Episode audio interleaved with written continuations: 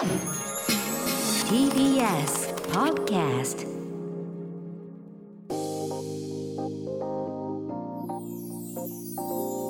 日のカレッジ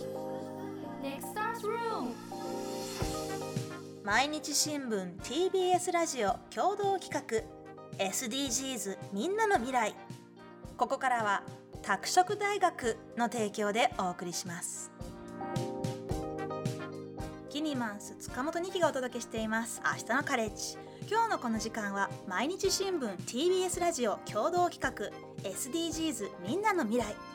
拓殖大学国際学部国際学科3年生の斉藤美空さん蓮見桜子さんそして准教授の石川和義さんをお迎えして今大学で取り組んでいる SDGs のプロジェクトについて伺っていきます。皆さん今日はよろしくお願いします。よろしくお願いします。はい早速なんですが拓殖大学の国際学科っていうところではえどんなことを主に勉強されてるんですか？はい、じゃあ私の方から先に説明していきはい。斉藤さん拓殖大学国際学部国際学科3年の斉藤美空です。私は拓殖大学で、えっと、6つのコースがあるんですが中でも国際協力コースというコースを選択して、えっと、途上国の、えっと、国際開発についてだったり、えっと、どうやってインフラなどを向上させていくかだったりっていうのをチームとかでみんなで組んで学んでいく、えっと、コースに所属して勉強しています。うーんすごい結構ワールドワイドな規模でじゃあ学んだれてるんですねそうですね東南アジア中心に学んでますう。ーん蓮見さんはいかがですか？えっと、私はその6つのコースのうちの文化コース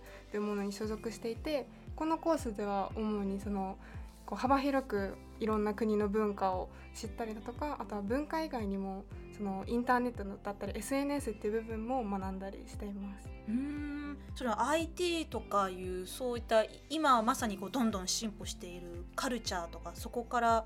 なんかこう広まっていくものについて考えてるってことですか？そうですね。そういったものでしたりあとはその情報リテラシーだったりそのメディアを使う上での注意点みたいな部分も学んだりしています。うーんなるほど。あの石川先生のゼミではどんなことを主に、えー扱ってらっしゃるんですか？私のゼミでは立ち上げた時から持続可能性サステナビリティというのをテーマにしてやっていまして、うん。えーもちろん昨今だと SDGs をあのテーマにしてやっています。でうちあの国際学部のゼミってあの本当にいいなと思うんですけども2年から始まるんですね。うんなので2年生の時にしっかり素地を作ってそして私のゼミでは3年生にこうフィールドに出ていくというようなことをしていますそこで何かしらこの現在ある社会課題に対して自分たちで解決しようというアクションを起こしてもらうということを、まあ、3年生でやっています。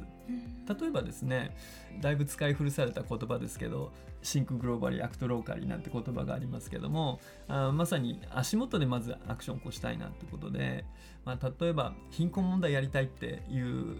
日の時にはですね東京の山谷に行ってですね、うん。日雇い労働者の人と一緒にあの居酒屋さんで盛り上がったりとかえ本当にその1畳ぐらいのところに泊まったりしたりとかですねそんなこともしましたしあと大学が高尾山の麓にあるんですけども、えー高尾山の下を圏央道という高速道路が通るときにですねだいぶこう山の中にトンネルを掘るということでかなり環境破壊があったんですけども、えー高尾山にある生物多様性をいかにして守るかということをちょっと議論して高尾山学と勝手に名前つけてやったりとかですね。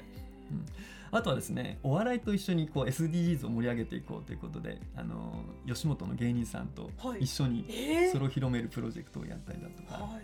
勉強って感じがなんかいい意味でしないうんところもありそうですね。あのその3年でこうフィールドに出るっていうのは本当にやっぱりその肌感覚でその場のフィールドの空気感を感じてほしいなというふうに思ってましてそれをすごく大事にしたいなと。うん何かこう机上だけで何か頭で考えるっていうのではなくて頭も心も手も使いながらやりたいなというふうに思ってます。ちょうどあの先々週かな春合宿があったんですけども熱海の方に行きまして温泉に浸かるのではなくではなく、あの今ブルーカーボンという取り組みをされてるあの団体があってですねつまり森だけが CO2 をこう吸収するのだけど海にもその潜在可能性があるということで、はい、えー一緒に船に乗ってですねその活動に参加してみたりとか、はいそんなこともやっています。めちゃくちゃ面白そうなことされてますね。やっぱり斉藤さんも蓮見さんもこういう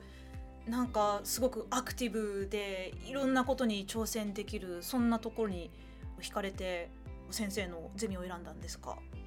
そうですね結構あの拓殖大学の国際学部ゼミナールさまざまな分野での取り組みをさあのしてるゼミナールが多いんですけど、中でも石川和義ゼミナールは結構こう現場に行って何かアクションを起こしたりとか実際になんかこう手や足を動かしてやるっていうところを大切にしているゼミナールだったので私もこうアクティブに活動したいなと思って入った部分があります。うんでまあ、まさにそんなね、あのまあ、プロジェクトというところで、まあ、今回もねお話を伺いたかったんですけれど去年の、えーこちらのゼミでは子ども食堂で、えー大きなイベントに取り組んだということだそうですけれどちょっとあのそのイベントについてちょっと詳しく教えてくださいますか斉藤さん。はい、そしたら私の方から説明させていただきます。えっと私たちのゼミナールでは八王子市にある子ども食堂カフェ北野という場所で、えっと食のボーダーレスと国境のボーダーレス、まあこの2つのボーダーレスを軸に私のゼミナールには中国人留学生が3名いるんですけども、まあ、そちらを活用して中国式の大豆ミートを利用した餃子作りっていうものを行いました。中国式の大豆ミートっていうのはまさにそのなんかこう日本ではなかなか食べることのない食材を使って、えーみんなで作ってでそれを子ども食堂に普段から通ってる地域の子どもたちと一緒に食べるっていうそういう感じのあプロジェクト。はいそうですね。みんなで作って食べたりっていうところであとはまあ中国の文化だったりとか中国語のまあ講座だったりみたいなのも盛り込んでイベントを行いました。うーん。あの今度は蓮見さんに聞いてみたんですけど、このイベントにみんなでこうあの取り組むっていう前に子ども食堂というところのイメージどんなものがあったかちょっと聞かせてもらっていいですか？取り組む前は本当にその貧困で悩んでいる子どもたちに食事を提供するというような印象を持ってました。うん、で実際にこのイベントの企画を始めてから何かそういう変わったものってありましたか？あはい。とここで大きく印象が変わったのがと子ども食堂イコール貧困ではないっていう部分がすごく自分の中で大きな気づきで、えっと、実際に私が最初に言ったようにその子ども食堂は貧困で困窮した子どもたちが行く場所っていうふうにこう思われがちなのですけれども、そうしてしまうとなかなか子ども食堂に通いづらくなってしまう子どもたちもいるっていうことをすごくオーナーさんから教えていただいて実際は全然そんなことはなくていろいろな子どもたちのために、えっと、子ども食堂という場所を開いて心へのアプローチをしていっている場所だっていうことがすごくそのイベントに関わる前と後で変わった印象ですね。うん今回はこのその子ども食堂で、まあ、食の企画をするということになったわけですけれどそのテーマとかそのなんでしょうイシューを選ぶに至った背景には何かあるんですか？えっとですね、あの今回あの学生チャレンジ企画っていう拓殖大学であの行われているまあ学生がプロジェクトを行って、まあ、そのプロジェクトに対してがあの学校側からこう資金だったりとかいろんな面でのサポートを受けられるっていうものにあの参加したんですけれども、そのテーマが SDGs× ボーダーレスっていうテーマであの私たちもこのあのチャレンジ企画に携わりたいという時にみんなでどんなイベントができるかとかどんなプロジェクトができるかっていうのをあの全員で割り出した時に、まあ、農業へのアプローチだったりとかあとはなんかまあ子ども食堂とは別な感じで食に関するあのイベントだったり企画をしたいっていうメンバーが多くって、そこがこう食っていうテーマがみんなにとって共通する部分だったのであの選んだっていうのがありますうね。で実際にどういうふうにその当日のイベントを開催されたのかちょっとそこも聞かせてください。はい、えっと、まず当日は、まあ、中国人留学生のメンバーが2人一緒に参加したんですけれども最初にあの中国の、えっと、食文化と日本の食文化の違いだったり共通点についてをみんなに説明しました。であのその後に中国語で「いただきます」ってどうやって言うのかなとか中国語で「ごちそうさま」ってどういうのかなとか、まあ、食に関するところのテーマで、まあ、中国語だったりとか中国の文化についてっていうのを、まあ、日本と比べながらみんなに説明していきました。でその後にあの大豆ミートを利用して、まあ、大豆ミートについての説明も行いながら中国式の包み方で餃子を作ってみんなで食べて最後あのフィードバックだったりとかクイズ大会をしたりっていうところを行いました。うーんあの子ども食堂に通ってらっしゃる子どもたちって小学生が多いのかなっていう印象なんですけれどそのこういうちょっと特別なね普段とは違うあのイベントをしてでこうなんか中国の話から始まって普段なんかこう知らないお兄さんお,、ね、お姉さんたちが入ってきたってことで子どもたちの反応はどうでしたか？そうですね。子どもたちの反応ですごく印象的だったのが本当に中国の留学生との交流の様子だったり積極性っていう部分がすごくその好奇心旺盛に子どもたちが取り組んでくれたなっていう風に感じていて本当に初対面だったんですけれどもすごくこの単語って中国語で何て言うのっていう風に積極的にこう声をかけに行ってくれる子だったり大豆ミートとかに関しても僕これ知ってるみたいなのを結構自分から言ってくれる子供とかもいて、これ毎日食べてるよみたいな感じでむしろこう私たちの方が学ばなきゃいけない立場だったみたいに思わされたこととかもありましたね。お二人は普段そういう年頃の、まあ、そういう年齢の子供たちと接することってありますか、なかなかないですね。ないですね。じゃあちょっとねあの学生さんたちの方がちょっと緊張したんじゃないかしら。なんか子供にどうやって接すればいいんだろうとか、そうですね。確かに結構緊張しましたね。でそこはなんか子供たちの方があまり遠慮なくこうずいずい積極的に寄ってきたのかなっていう。はい。そうです。本当に私たちの方が学ぶことが多かったみたいなこう結果みたいなそんなところありましたね。今回このそのそもそもの、えー、と企画の段階で、まあ、ボーダレスというキーワードがあったということですけどお二人にとってあの、まあ、先生にもとってねあの皆さんにとってボーダレスっていうのは何を意味する言葉だと思いますか？斉藤さんからいいですか？そうですね。結構あのボーダーレスっていうことに関しては自分も結構大切にしている言葉ではあって、まあ、結構今多様性だったりとかグローバル化だったりとか、まあ、あのそういうまあ社会の多様化に伴って、まあ、いろんな問題だったりとか社会が複雑化しているなと思うんですけども、まあ、そういう時だからこそなんかコミュニティだったりとかなんか社会にあるボーダーの枠組みをこう取り払って人々がこう手を取り合ってあの生きる社会を作るためにこのボーダーレスっていうのは非常に重要なのではないかなっていうふうに考えています。うん。蓮見さんいかがですか？えっと、ボーダーレスっていうとなんだろう自分の外にあるものを何か超えていくっていう風な感じていたんですけども、今回のその子ども食堂で実際に子ども食堂イコール貧困ではないっていう風な気づきがあった中でこう自分の中にあるものを超えていくことこそボーダーレスなのかなっていう風にも感じました。うん皆さん今回のこの子ども食堂のイベントをね、まあ、自分たちで一からあの企画そして開催されてで、まあ、気づいたこと発見したこともたくさんあると思いますけれどあのそれと同時にこうあの、まあ、課題点とか、まあ、あとまあ反省点などもねあったのではないかと思うんですけどそれについてちょっと聞かせていただいてもいいですか？はい。えっと、今回のイベントで分かった反省点は、えっと、子どもたちのすごく学ぶ意欲の高さっていうものを予想できていなかったっていうところが、えっと、反省点です。実際にイベントでその中国式の餃子作りを行ってみて子どもたちがすごくもうどんどんどんどん餃子の包み方を習得して行っていってもうもっと難しい小籠包の包み方までこう留学生に聞いて実際に行ってみるっていうこともしていたっていうのがすごくこう印象に残っていてそれからオーナーさんからも子どもたちはもっと難しいことに挑戦させた方がいいっていう言葉もいただいたのでそこが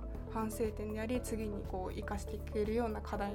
なのかなっていうふうに思っています。子供の頭ってもうスポンジって言いますからね。吸収力がすごくて、ね小籠包なんてこう食べるのでさえ難しいのに作るのもね なかなか大変じゃないかと思うんですけれど。斉藤さんは今回のこのイベントを通してどんなことが見えてきましたか？そうですね。結構蓮見さんが言っていたこととま重なる部分もあるんですけど、まあ、先ほどおっしゃっていた、まあ、あの子ども食堂イコール貧困ではないというところだったりとか、まあ、子どもたちって多分簡単なイベントの方がやりやすいよねだったりとか結構自分の中にあるボーダーが結構あるなっていうのをすごい感じてて何かこうイベントをやるんだったりとか、ま、人と接する上でこの人ってこうだろうとかこのコミュニティってこういうもので成り立ってるんだろうみたいなこう先入観だったりとか自分が持ってる偏見みたいなのは気づかぬうちにこう自分が何かこうボーダーを引いてしまっているんだなっていうのに気づかされたので。やっぱそういうのをできるだけ自分で取り払いながら今後、まあ、いろんなイベントだったりとかに関わっていきたいなっていうところで、まあ、反省点でしたね。いや今斉藤さんがおっしゃったことってねあのやっぱり大人になっても、まあ、いくつになってもこう気づかされることだと思うんですよ。でもそういうことをねも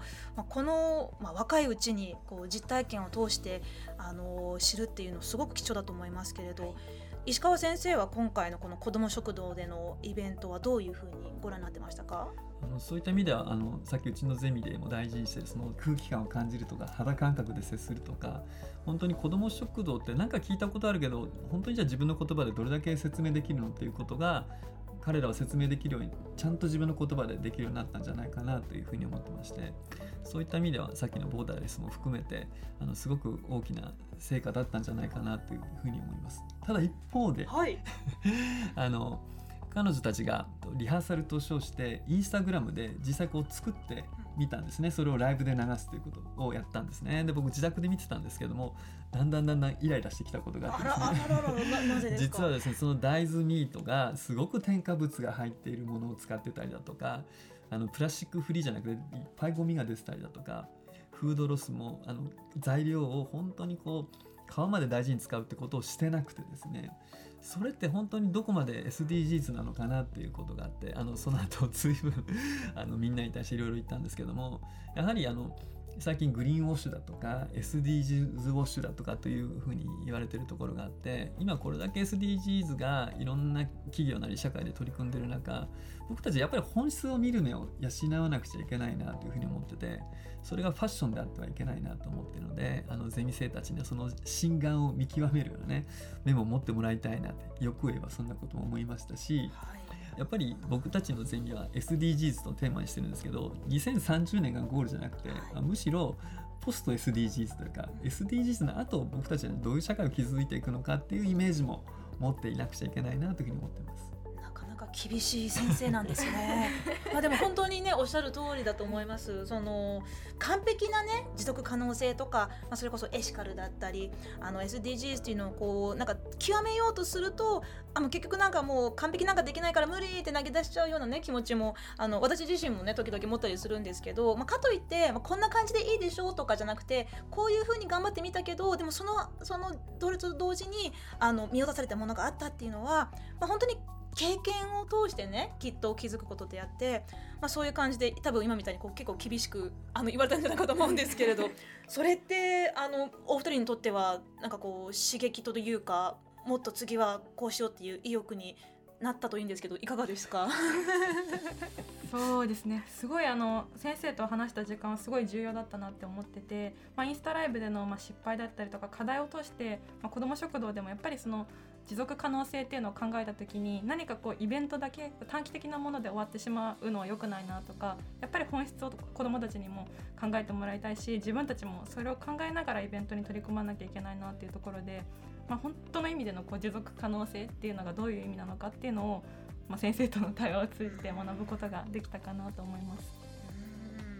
えそして、まあ、あの今年から4年生ででもう今の時期からね卒業後のことも考えてらっしゃるのかなと思うんですけれどあの例えば蓮見さんはこの大学卒業したらやってみたいことっていうのは何か視野に入ってきていらっしゃいますか？はい、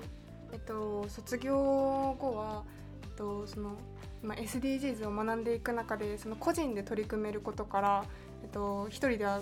解決がしにくい問題っていうのもすごくこう感じているので一人では解決できないようなその今私が森林保全だったりに興味があるのでそういったものにこう取り組めるような仕事がしたいなというふうに感じています。お森林保全ですか。はい。はい。まあ、それこそ大学のキャンパス近くもね高尾山とか結構自然が豊かな場所だと思うんですけれどはい。そういったあの大学ゼミでの経験が今後に生かされそうと感じますか？あ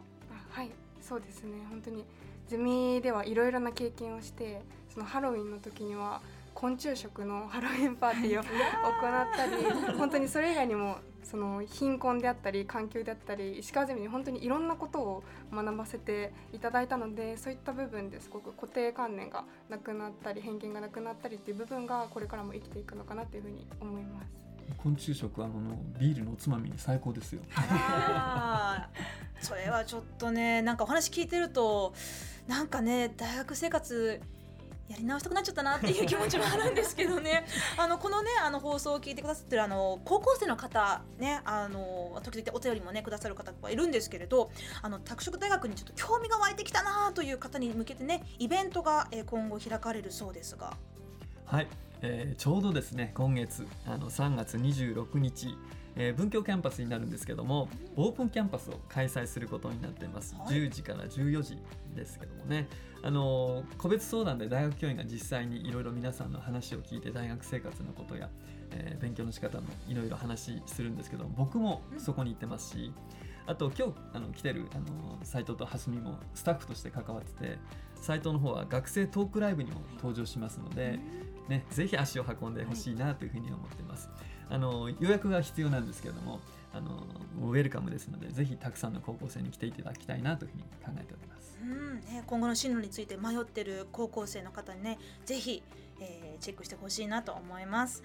この時間は拓殖大学国際学部国際学科3年生の斉藤美空さん蓮見桜子さん准教授の石川和義先生をお迎えしました皆さん今日はどうもありがとうございましたありがとうございました。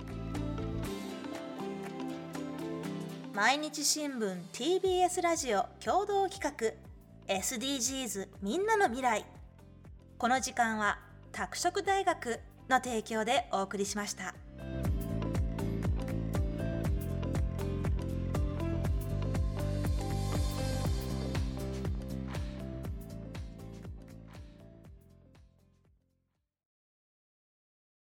明日のカレッジは TBS ラジオから平日22時から放送中。月曜から木曜は私キニマンス塚本二希が金曜日はライターの武田砂鉄さんが担当しています。ぜひお聞きください。